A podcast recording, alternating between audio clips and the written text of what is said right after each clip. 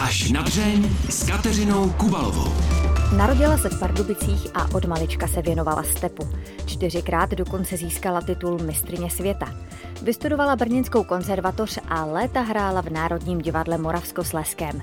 Z něj později přešla do městských divadel pražských. Popularitu jí přinesla nejen role v seriálech Ordinace v růžové zahradě a Hvězdy nad hlavou, ale také účinkování v soutěži Tvoje tvář má známý hlas. Do studia už za chvíli přijde herečka, zpěvačka a tanečnice Kateřina Marie Fialová. Kateřina Kubalová přeje dobrý poslech. V našem rozhlasovém studiu už sedí herečka, tanečnice a taky vlastně zpěvačka Kateřina Marie Fialová. Dobrý den. Dobrý den. Vy jste, Kateřino, teď zahájila vlastně úplně novou etapu životní, protože vy jste po relativně dlouhé době odešla ze stálého divadelního angažmá. Mm. Co vás k tomu vedlo k tomu? Možná trošku skoku do neznáma. Ty jo, no co mě k tomu vedlo? Asi touha potom si asi dělat, teď to bude znít blbě, ale dělat si, co chci, aby mi už nikdo nebo někdo nemohl lajnovat. Za což jsem jako ráda, že to do té chvíle bylo, to jako zase neříkám, že to bylo všechno špatně, to byly to jako krásný tři roky v MDP, a předtím jsem byla pět let v angažmá jako v Brně, takže tím pádem já jsem si to angažmá opravdu vychutnala ze dvou měst v poměrně mladém věku, je mi 26 a přeci jenom ty nabídky mi teď díky bohu chodí a byl to i ten další vlastně krok a chuť k tomu udělat tu volnou nohu, páč bych jinak ty věci nemohla, kterými přišli dělat. Hmm. Naši posluchači si asi předpokládám umí představit, eh, co to znamená být v zaměstnání. Přijdu v 8, odejdu ve 4. Jak to vypadá u herce? Musí být člověk od tehdy do tehdy Musí. v divadle? Jak to hmm. je? Buď to jsou jednofázové zkoušky, což máte od 10 do 2 a pak máte buď večer představení, anebo ještě třeba potom jsou korepetice a pak uh, přichází to peklo, že máte dvoufázový, to znamená, že máte od 10 do 2, pak od 6 do 10, každý den, třeba já nevím, 14 dnů. Generálkový týden jste tam třeba celý den, nemáte v podstatě moc pauzy. Nemáme vlastně ani víkendy, my nemáme svátky, hrajeme, i když teď jako se to poměrně zlepšilo, že když je člověk nemocný, tak se snaží buď to informovat alternaci, nebo že ty divadla už mají třeba jako více lidí na nějakou roli, se to dá vykrýt, ale hraje se i v nemocích. Je to taková svatba v nemoci a ve zdraví. A je to náročný, protože třeba já jsem ještě ten člověk, že předtím, než jdu na zkoušku, tak já musím ze sebe vydat fyzickou energii, abych se nastartovala. Jdete třeba běhat předtím, než no, se jdete ještě vypotit na no, zkoušku. No jasně. Teda. Jakože, a ještě k tomu mám psa, takže vždycky, když jsem slýchávala, nepořizuj si psa, nebudeš mít na něho čas a bude trpět, tak já jsem všem takhle udělala, ne, to není pravda a postavila jsem se k tomu tak, že vlastně ona se mnou běhá, já ji takhle jako vyvenčím a zároveň se já i nastartuju, což znamená, že vstanete v těch šest, půl sedmí, No a jedete potom jak Fredka celý den vlastně do 11 třeba do večera, kdy třeba skončíte jako představení a jdete domů. Není to úplně prča a je to super, ale zase na druhou stranu. A vám do toho Fredčího života v angažmá přišla spousta nabídek, které by nešly zvládnout z angažmá, anebo hmm. už to ve vás zrálo delší dobu, že zvednete kotvy? Já nevím. Ne, já jsem nad tím samozřejmě, já jsem hlavně přemýšlela nad tím, jestli je dobrý jít znovu do angažma, když jsem jako odešla vlastně z Brna. A pak vlastně jsem dostala MDP a řekla jsem si, jo, to má nějaký účel. A mělo, Mělo to ten účel, že jsem byla chráněná v době, která nebyla úplně, jak bych no, řekla, vlídná. No já jsem to mm. nechtěla říct, protože to se, ono se to tak... Už je toho moc. Už je toho moc, jo, jo. Která nebyla vlídná takhle pro umělce a pro umění a pro nějaký jako jiný výdělek, než bylo divadlo. Což je dobrý, že jste byla v takovém zázemíčku a on se o vás postaral vlastně pan ředitel a všichni okolo nás. Takže tam nějaká myšlenka na výpověď, jako ne, že by nebyla, jako vždycky jsem si říkala a nevážila jsem si prakticky toho, že je o mě postaráno. No a teď potom, jak se to díky bohu sklidnilo všechno, tak ty růžky začaly vystrikovat se ven a já jsem dostala nabídku, první byla tour s Jirkou Kornem, co jsme teď hmm. měli po celé republice, že jsme byli v Brně, v Ostravě, v Hradci, v Kladně, v Trutnově možná možná, Českých Budějovicích, fakt jsme měli jako hodně moc zastávek. No a nějak by se to asi dalo skloubit jako to jedno s tím divadlem. No ale pak jsem dostala ještě nabídku od Rudy Havlíka točit film Franté mimozemšťan, který už jsme teď dotočili a to už by prostě nešlo. Takže jsem si řekla, že mě to divadlo něco dalo, tady to skončilo, děkuju pěkně, vážím si fakt všeho, co se mi tam přihodilo a co jsme zažili a teď mám jinou etapu. Takže na jevišti vás teď eh, nějakou dobu neuvidíme? Nebo? Ale jo, já budu jako dohrávat hmm. a dohrávám, doufám. A, a taky budu mít teď začátek, zítra mám první čtenou s um, Ondrou Brzobohatým a Martinem Čičvákem v Anděl Páně. Tam budu hrát Dorotku v Karlinském divadle. Kateřina Marie Fialová tančí, stepovala, hraje, zpívá. V čem jste nejvíc doma? Kde se nejvíc vyřádíte? Je to, to nejvíc vy? To mě baví, tahle otázka vždycky. Hmm. Eh, já totiž, jednou se mě paní teď zeptala, jako co víc preferuju. A vím, že to není ta samá otázka, ale to je přesně to, že co víc preferuju, to znamená, že si to víc užívám. A já musím teď říct, že já si užívám všechny ty stránky. Já mám hrozně ráda herectví v tom, že vy můžete být kýmkoliv, čímkoliv. Další věc je v tom zpěvu, teď objevuju takový jako líbůstky v sobě, že já jsem ten zpěv měla třeba na posledním místě, že jsem z něho mhm. měla velký respekt a bála jsem se. Pak jsem se na to vykašlala po všech těch jako kurzích, co máte, nebo nějakých lekcích zpěvu. Mám stejně ty dobří zpěváci potom řeknou, ta cesta je tvoje ty si musíš sama jako najít. Tak jsem si to vzala k srdci a vlastně si teď zpívám tak, jak chci a je to to nejlepší, co jsem kdy měla. Takže si užívám teď tuhle tu stránku, že si můžu vlastně říct, že zpívám. Step, to byl začátek všeho a stepu ještě díky bohu pořád nějak a tancuju, což mám od Pána Boha a tam se jako vydovádím fyzicky. Já miluju všechny ty věci, fakt, jako všechny. Máte nějaké třeba taky autorské ambice, že byste něco mám. psala, skládala? No, to mám, hmm. to mám a jsem na cestě k tomu, aby se to nějakým stylem i uskutečnilo, ale nejdřív je asi A co nejdu... píšete, písničky nebo divadelní hry nebo co? Ne, ne, ne, ne, ne to zase až takováhle jako Filmové nejsem. Scénáře. No to, to, to, možná se mi jako přištěstí se jako k něčemu třeba přidat, ale to jako zatím na vymýšlení něčeho si já vymýšlím kraviny. Ale ještě potřebuju být tak v tom zběhla, aby mě ty lidi za to chtěli i platit. Takže já se nejdřív musím sama v sobě inteligentně vyšplat někam, aby to mělo hlavu a patu. Spíš jako písničky, eh, skladby. Hudba mě baví hrozně, chtěla bych zkusit svoji hudbu a nejdřív o tom musím hodně kecat, což mě nejvíc nebaví, ale promyslet si, jaký styl. Vlastně nejdřív to promyslet a to tvoření už potom je to nejlepší a nejjednodušší v uvozovkách. A vlastně já nechci dělat věci jen tak, aby se jako možná povedly, možná ne. Já když už do toho jdu, tak chci, aby to bylo od A do Z jako super promyšlený. když se na vás tak dívám a poslouchám vás, tak si říkám, že jste jako dítě musela být uh, neskutečný živel. Trošku, trošku hodně. Já jsem jako Zas na druhou stranu já si vybavuju opravdu, že já jsem ráno vstala, když jsem teda vstala, Dala jsem si takhle tunutý řasenky na sebe, protože jsem si myslela, že to je pěkný a pak jsem vlastně od 8 do, teď nevím, kdy končila škola, třeba ve dvě, ve tři a pak jsem jako rovnou utíkala na všechny ty kroužky, co jsem měla. Takže vlastně musím říct, že si ty rodiče neužívali úplně moc té energie, protože jsem ji vydávala v těch kroužcích, kam mě všude narvali. Ale mm. jako dítě, mm. no nevím, no. Vím, teď jsem naposledy, co jsem byla u Ségry, tak um, vyprávěla mýmu doprovodu historku, kdy mě, když jsem provokovala našeho Dobrmana vodou a on to nesnášel. A jak jsem furt dělala, já hrozně ráda provokuju a dělám to s tou energií, tou velkou a že jsem furt jako tou konvičkou na ty kytičky furt na něho na, nalívala a on se naštval a kousl mě do bundy, ale do bundy, ale já to brala jako srandu, takže když mě tahal po celé zahradě a, já, a všichni kolem řvali, ne, pustý, pustý, pustý, tak já dělala jenom Prej, takže to jsem vlastně já. Já když něco jako potneru, tak já se potom jako vlastně směju tomu, že, si to užijete že si to užiju vlastně, no, no, no. takže jo, tak to se mnou tak jako běží všechno. Dneska by takhle uh, hyperaktivní dítě asi uh, hnali paní učitelky na nějaké vyšetření, třeba kvůli ADHD. A tak s vámi to rodiče neřešili? Asi ne. Já si myslím, že tam ta známka té energie byla jako od začátku. A jako důležitý bylo, že jsem mluvila, chodila, myslela a byla jsem tak jako normální. No a když viděli přebytek energie, tak mi dali činnost, kdo bych jí mohla vydat, no. Jinak já myslím, že to je dobrý mít trošku jako energii navíc. Aspoň člověk má chuť do života třeba vymýšlet nějaké lepší věci. Jak to zlepšit? Nejen o ADHD si dnes v pořadu až na dřeň povídáme s herečkou Kateřinou Marí Fialovou. Vy jste právě to ADHD v jednom rozhovoru Aha. o sobě sama zmínila, no, proto no, no, se no. na to ptám, protože ono s ním to není jednoduché, když vám mm. ty myšlenky víří hlavou, mm. ale když se s tím člověk naučí pracovat, mm. tak to možná třeba pro umělce může být i určitá výhoda. Berete to tak? Jo, no, já vím asi, při čem jsem to zmínila.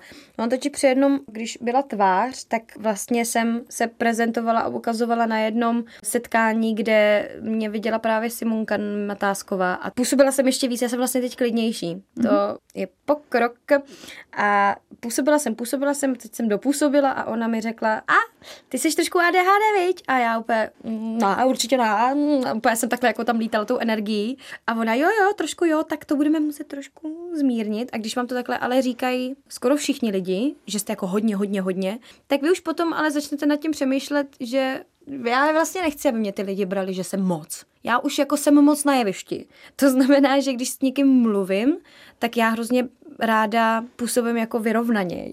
Takže já jsem třeba začala dělat takový ty relaxační dechový cvičení a ty mi ale i pomůžou i v urovnání těch myšlenek a všeho možného, což jsem přesně měla. Já jsem měla tam nápad, tohle jsem měla, mhm. tamhle. A třeba, jak jste se ptala s tím divadlem a s tou kreativitou, jo, ono to je super, ale je to i dobrý umět sklidnit, protože najednou, když se ten čas táhne třeba na té zkoušce a vy vidíte, že ten čas můžete využít úplně k něčemu jinému, než na tom trávení té zkoušky, protože se tam třeba neděje toho tolik pro vás, tak je dobrý se vlastně uzavřít sama do sebe a tam si rovnat ten list a pamatovat si, co mám za nápady, co chci dělat, co mám v plánu. Takže v tomhle tom mě to ADHD v uvozovkách pomohlo se jako sklidnit a srovnat si to v hlavě. A opravdu mě to jako, i dospěla jsem v tomhle tom, že i jako tuším, co bych chtěla někomu říct a že to není, že nejdřív mluvím a potom myslím, což se taky jako děje, ta přemíra všeho. A je to vlastně, já nějak jsem dospěla.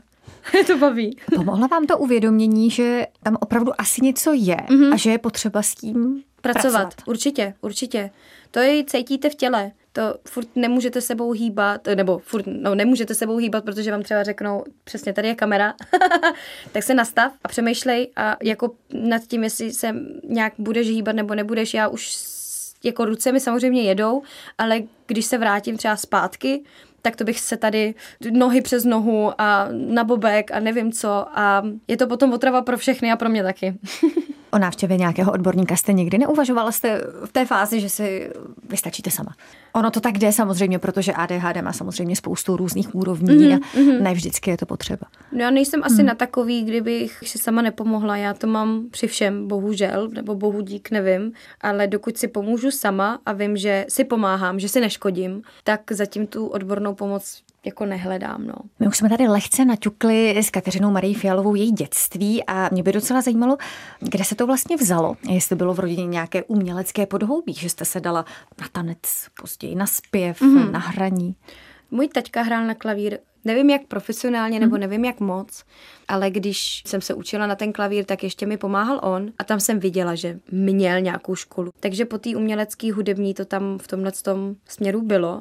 No a maminka, ta byla pohybově velmi nadaná. Ta dělala balet, tancovala, pak přecvičovala aerobik, učila češtinu, to jsem ani nevěděla, byla šprtka jako, eh, to teda po ní nemám, jo, ale asi takovou tu preciznost a být jako nejlepší, nebo být dobrá, tak to asi po té mamce jako taky tam jako je. Ale ten pohyb je hodně po mamce. Vy jste vyrostla v Pardubicích a po základní škole jste ale paradoxně nešla do Prahy mm-hmm. na konzervatoř, která je blíž, ale šla jste do Brna. Mm-hmm.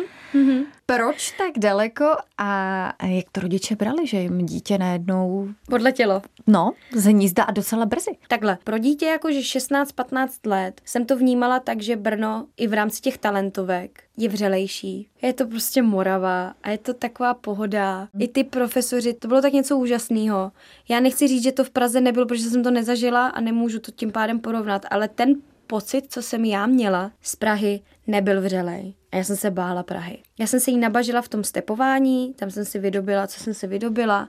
A nějak jsem si řekla, že to herectví chci asi studovat někde, kde se budu cítit líp. A to Brno mi to vyvolávalo, tenhle pocit.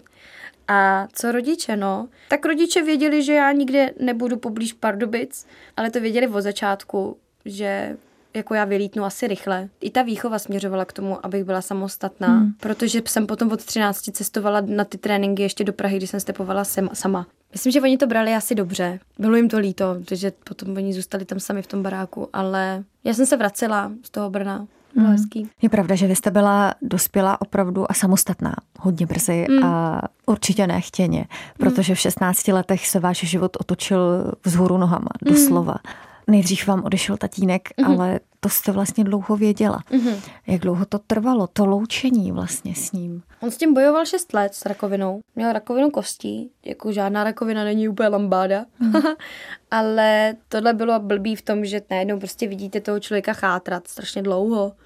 Loučení to bylo asi takový, že jsem věděla, že to přijde. Jako ne, že bych byla vyloženě připravená, ale to bylo nevyhnutelný. Tím pádem, když to přišlo v tu chvíli, tak já jsem jako věděla, že to je jako konec totální. On byl vlastně doma do poslední chvilky. Byl, no. On totiž nechtěl být v nemocnici, což chápu. On tam chvilku byl, ale pak jsme vlastně usoudili, že pro něho, on, to bylo i jeho přání, bude lepší, když bude doma, jako u svých. Mm, ale myslím si, že v tu chvíli se vlastně, když nad tím teď teda přemýšlela, jsem v tom dlouho nemluvila, tak eh, tím vlastně uškodil té mamce. Že ono přece jenom, když jste už jako, protože mamka byla psychicky velmi citlivá, mám to po ní, jako hmm. taková ta přecitlivělost, hypersenzitivita, hmm. jak jsme u toho ADHD. Což souvisí přesně, chci říct, je s to, tím ADHD. Je to strašný ano. a taky se to snažím korigovat, protože přesně nechcete jít v těch vzorcích, který se hmm. vám dějou v dětství a potom je následujete tak rozhodně prostě ne, teď nad tím absolutně jako vím, že to nechci nic zažít ani. A neděje se mi, že by mě někdo třeba byl v manželství nebo psychicky týral, rodiče mě psychicky netýrali, mámě se to stalo. Jako můj vzorec je úplně jiný, ale ta senzitivita a to, co ona měla v sobě, tak vím, že mám podobný tuhle hmm. jako rovinu. Proto na sebe se snažím v tomhle tom ohledu dávat pozor, koho k sobě jako pustím a koho ne. Tím chci navázat tomu, že už ve chvíli, kdy jste trošku pošroumaný emocionálně, tak vám úplně nepomáhá na hlavu, že tam vidíte polomrtvýho manžela, který vám umírá doma a máte se o něho prostě jako starat. Takže pro tátu to bylo dobrý a pro mamku úplně ne. Máte teď zpětně pocit, že jste si s tím tatínkem zvládla všechno říct? Mm-mm. Ne. No možná v 16 to člověk tak nedokáže ani vyhodnotit. Mm, to my jsme měli zase otevřený vztah docela. No. To jako, to já jsem byla takový fracek, že já jsem dokázala jako jeho poslat úplně jako do pekel. A on mě taky. My jsme byli totiž stejný povahy v tomhle tom. Mm-hmm. A jak dospívám, tak se víc přibližuju zase k mámě. Tohle myslím, že tak jako je. A jako ten fracek jsem byla jako fotr. a on to moc dobře věděl. A když jsme my dva rupli, tak to jako nešlo. To znamená, že my jsme si říkali spoustu věcí. I třeba když jsem přišla s piercingem najednou v nose, on na to koukal a on jako s tím srovnal a on, já jsem to věděl, jako že to někdy přijde, ale stejně to mít nebudeš. A měl pravdu. Jako ve všem měl pravdu. Věděl, že kouřím, to nebudeš dělat. Nekouřím už třeba 6 let. Možná to sám prožil kdysi dávno, tak no, tomu rozuměl. Právě, takže já mm. vím, že s ním jsem si jako řekla, co jsem mohla, ale některé věci, když třeba i zjistíte po té smrti nebo po tom všem, tak byste mu chtěla jako, jako mm. doříct. Ale je dobře, že to jako vlastně bylo takhle. Já jsem, vím, že poslední větu, co jsem mu řekla, jak jsem mu řekla, že mu děkuju, no že ho miluju, no. A to bylo vlastně hezký. My už jsme tady naťukli maminku, která to špatně zvládala mm-hmm. a nezvládla. Mm. Mně vlastně dochází otázky. Já vůbec nevím, jak, jak se na to zeptat. Jaké to, já si vůbec nevím představit, jaké to je se ráno probudit, vylézt na půdu a tam najít mámu. Já jsem necítila vlastně nic. Já jsem cítila hmm. jenom hroznou zradu. Já jsem totiž tušila, že se něco stane. Ne, nevím, jak to vlastně jako vysvětlit, no. Je to předtucha, hmm. v podstatě, když to řeknu blbě. Jako já cítím jistý věci, cítím hmm. jistý hmm. jako i energie z lidí, z něčeho, to je jako fuk. A tam, když se probudíte do smrti, fakt jako vyloženě tam hmm. byla smrt. Jak dlouho po tatínkovi smrti to bylo? Velmi ona krátce. To, ona to hmm. udělala v podstatě týden a na jeho narozeniny. A to jsem zjistila až třeba o tři dny později, že to byly jeho narozeniny. Hmm. Já jsem byla tak jako té hlavy zasekaná, že já úplně ty vole, co to je za nespravedlnost? Ale no, zajímavý, jako zajímavý. Ten pocit je, je hrozně divný, ale já jsem tu chvíli nic moc jako necítila. Já jsem si řekla, musíš si vyčistit zuby, musí úplně racionalita přišla. Zavolat záchranku, zavolat tohle, zavolat nejbližší, ať pro tebe jako přijedou, což byla ségra, potom jako můj trenér. No vaše sestra je starší o, o dost let. O 11, ona je o 11. A takhle no. A teď postupem, co bych řekla dospělosti, tak jako zažívám ty pocity, které měly asi přijít tu chvíli. Ono je to shodou okolností 10 let, co se tohle to všechno To je 10 let? Je to 10 let. Ježíš. To se úplně nabízí otázka, jak se na to člověk dívá po takové době a jestli platí takové to okřídlené, že čas všechno spraví, že to přebolí. Ne, to nepřebolí. To nepřebolí, to je spíš, že si s tím smíříte. Ta bolest je tupější, to je sice pravda, ale to nikdy nemůže přebolet. To spíš jako i mi třeba říkali, jestli si nechci právě někam jako zajít, abych o tom mluvila. Já říkám, já o tom nepotřebuji mluvit. Já to v té hlavě jako srovnaný mám, vím, co nemám dělat, vím, že to dělám, ale vím, že bych to neměla dělat. Když to přejde tu hranici toho, že přesně si nemůžu pomoct sama, tak teprve si někoho jako najdu. Mm-hmm. Ale vy se fakt si jenom s tím smíříte a spíš nacházíte ty věci, kterých se jako fakt vážíte. Já třeba, teď to zní asi blbě, ale já si neuvěřitelně vážím svého psa. Úplně neuvěřitelně já jsem za to tak strašně ráda, že jsem to udělala, tenhle ten krok, ač mi přesně všichni říkali, nedělej to, bla, bla, bla, bla, samý negace. Já jsem udělala jenom, hele, vy nelajnujete můj život a já to nechci, tyhle ty negativní myšlenky. A je to to nejlepší, co jsem potom všem zažila, tak je to ta největší radost, kterou já zažívám, která na mě čeká doma. A je to v podstatě jako moje rodina. A to je to boží.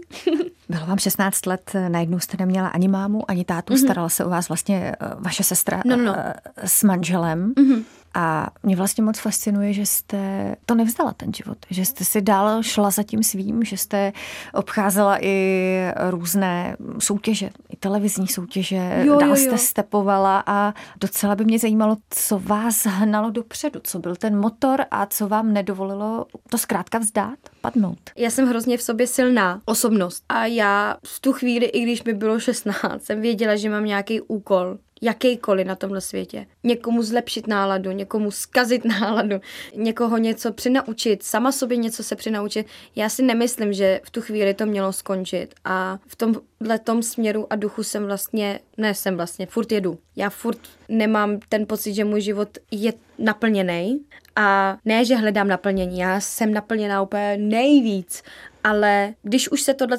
člověku přihodí, tak buď to se zhroutí, anebo to právě otočí k svýmu prospěchu. Mm. A já se to snažím otáčet úplně nejvíc, co to jde. I mě to naučilo třeba si vážit lidí, kteří vám zůstanou v životě a kterým hlavně můžete věřit, protože rodiče jsou ty jediní lidé, který můžete nejvíc, to je taková důvěra, která už nikdy není. A když najdete člověka, který se blíží v tomhle tom měřítku té důvěry, tak je to zázrak, protože teď málo komu vlastně můžete, mi přijde obecně důvěřovat a opravdu se svěřit, aby to nepoužil třeba proti vám, aby třeba něco získal, nebo získal vaše místo, nebo vás trošku pochroumal, pošpinil, abyste nedošla tam, kam on úplně nechce, nebo se mu nehodí. Je velký zlo na světě. a ta záchrana nebo taková ta rodina je je fakt místo, který, když člověk nemá, tak najednou zjišťuje ty úskalí, co se mu může přihodit, nebo hmm. co mu kdo může udělat. Takže si vážím lidí, no. A vybírám si hlavně, koho k sobě pustím. Asi to byl ohromný přerod i osobnostní, tenhle ten životní veletoč. Jo, jako zažila jsem si krásnou pubertu a teď poslední ty roky si fakt uvědomuju, jak v té hlavě se snažím být, uh, no, jako dospělejší, ale není to ve špatném slovu, ne, jako to, že stárnu a mám šediny, tak to je jako jiná věc, no. Ale taková ta zdravá, uh, já hrozně jako chci být že když někam vejdu, tak aby věděli, že nejsem jako holčina, který se stal nějaký průser v životě, ale holčina, který se stal nějaký průser v životě, ale je to osobnost. Má to v hlavě srovnaný. Protože to všechno zvládla. Přesně, jako. Hmm. Já nechlastala, já prostě nebrala drogy, já já jsem fakt to použila, jak jsem řekla, kus sobě jako dobrý, dobrýmu směru. To znamená, že na sobě makám fyzicky, na sobě makám v rámci prostě profese a snažím se úplně odpoutat od nějaký kledby, když to řeknu v úvozovkách na druhou stranu břehu. My jsme tady na úplném začátku mluvili o tom, že jste tady odešla ze stálého angažma a vrháte se do no, širokých eh, vln ano. kulturního světa a světa showbiznesu a no. někde jste říkala, že byste chtěla být novodobým Jiřím Kornem, se kterým Ježiš. už jste teď jela eh, ano. na tu tour. Ano. Jaké další máte sny? Já bych chtěla faru nebo farmu, nebo něco takového. Faru nebo farmu? Obojí, já si vezmu, já si seženu nějakého kněze. ne, jako, já bych totiž chtěla být hrozně, což jsem, ale ještě víc, spokojená. A vím, že ta doba všechno je nastavený tak, že vy musíte vydělat peníze, abyste si za ty peníze něco pořídila. A ta práce mě naplňuje a pak ale přijde okamžik a to vím, že přijde. Já potřebuji vždycky pauzu nějakou. Já potřebuji úplně očistu. A co mě očišťuje, tak jsou prostě zvířata. Já miluju zvířata. Kromě slimáku. Ne, slimáky mám ráda taky. Dneska jsem ho měla u okna, tak jsem ho také u kapesníka. nějakou kitku. No ne, no, ano, jo, je to pravda. Já jsem takhle měla na parapetu ty kitky, aby nabrali ten déšť a tam takhle slimák a ještě mám kočku totiž, takže ona si taky jako pohrávala a já úplně, Ježiši Kriste, nežer to, tak já úplně, ňa, běž na svobodu. Takže bych chtěla nějaký statek. A je to jako můj sen trošku, ale o to strašný jako starosti a často jako bere a žere. A s tou prací je to vždycky skloubitelný, ale to mě tak jako naplňuje, no. Kateřina Marie Fialová byla hostem pořadu až na dřeň. Moc vám děkuji. Taky. Mějte se krásně. Naschledanou. Stejně jako všechny díly pořadu až na dřeni si i tento můžete poslechnout i jako podcast. A nezapomeňte se podívat také na videozáznam z natáčení. Kateřina Kubalová se těší na slyšenou zase za týden. Mějte se krásně.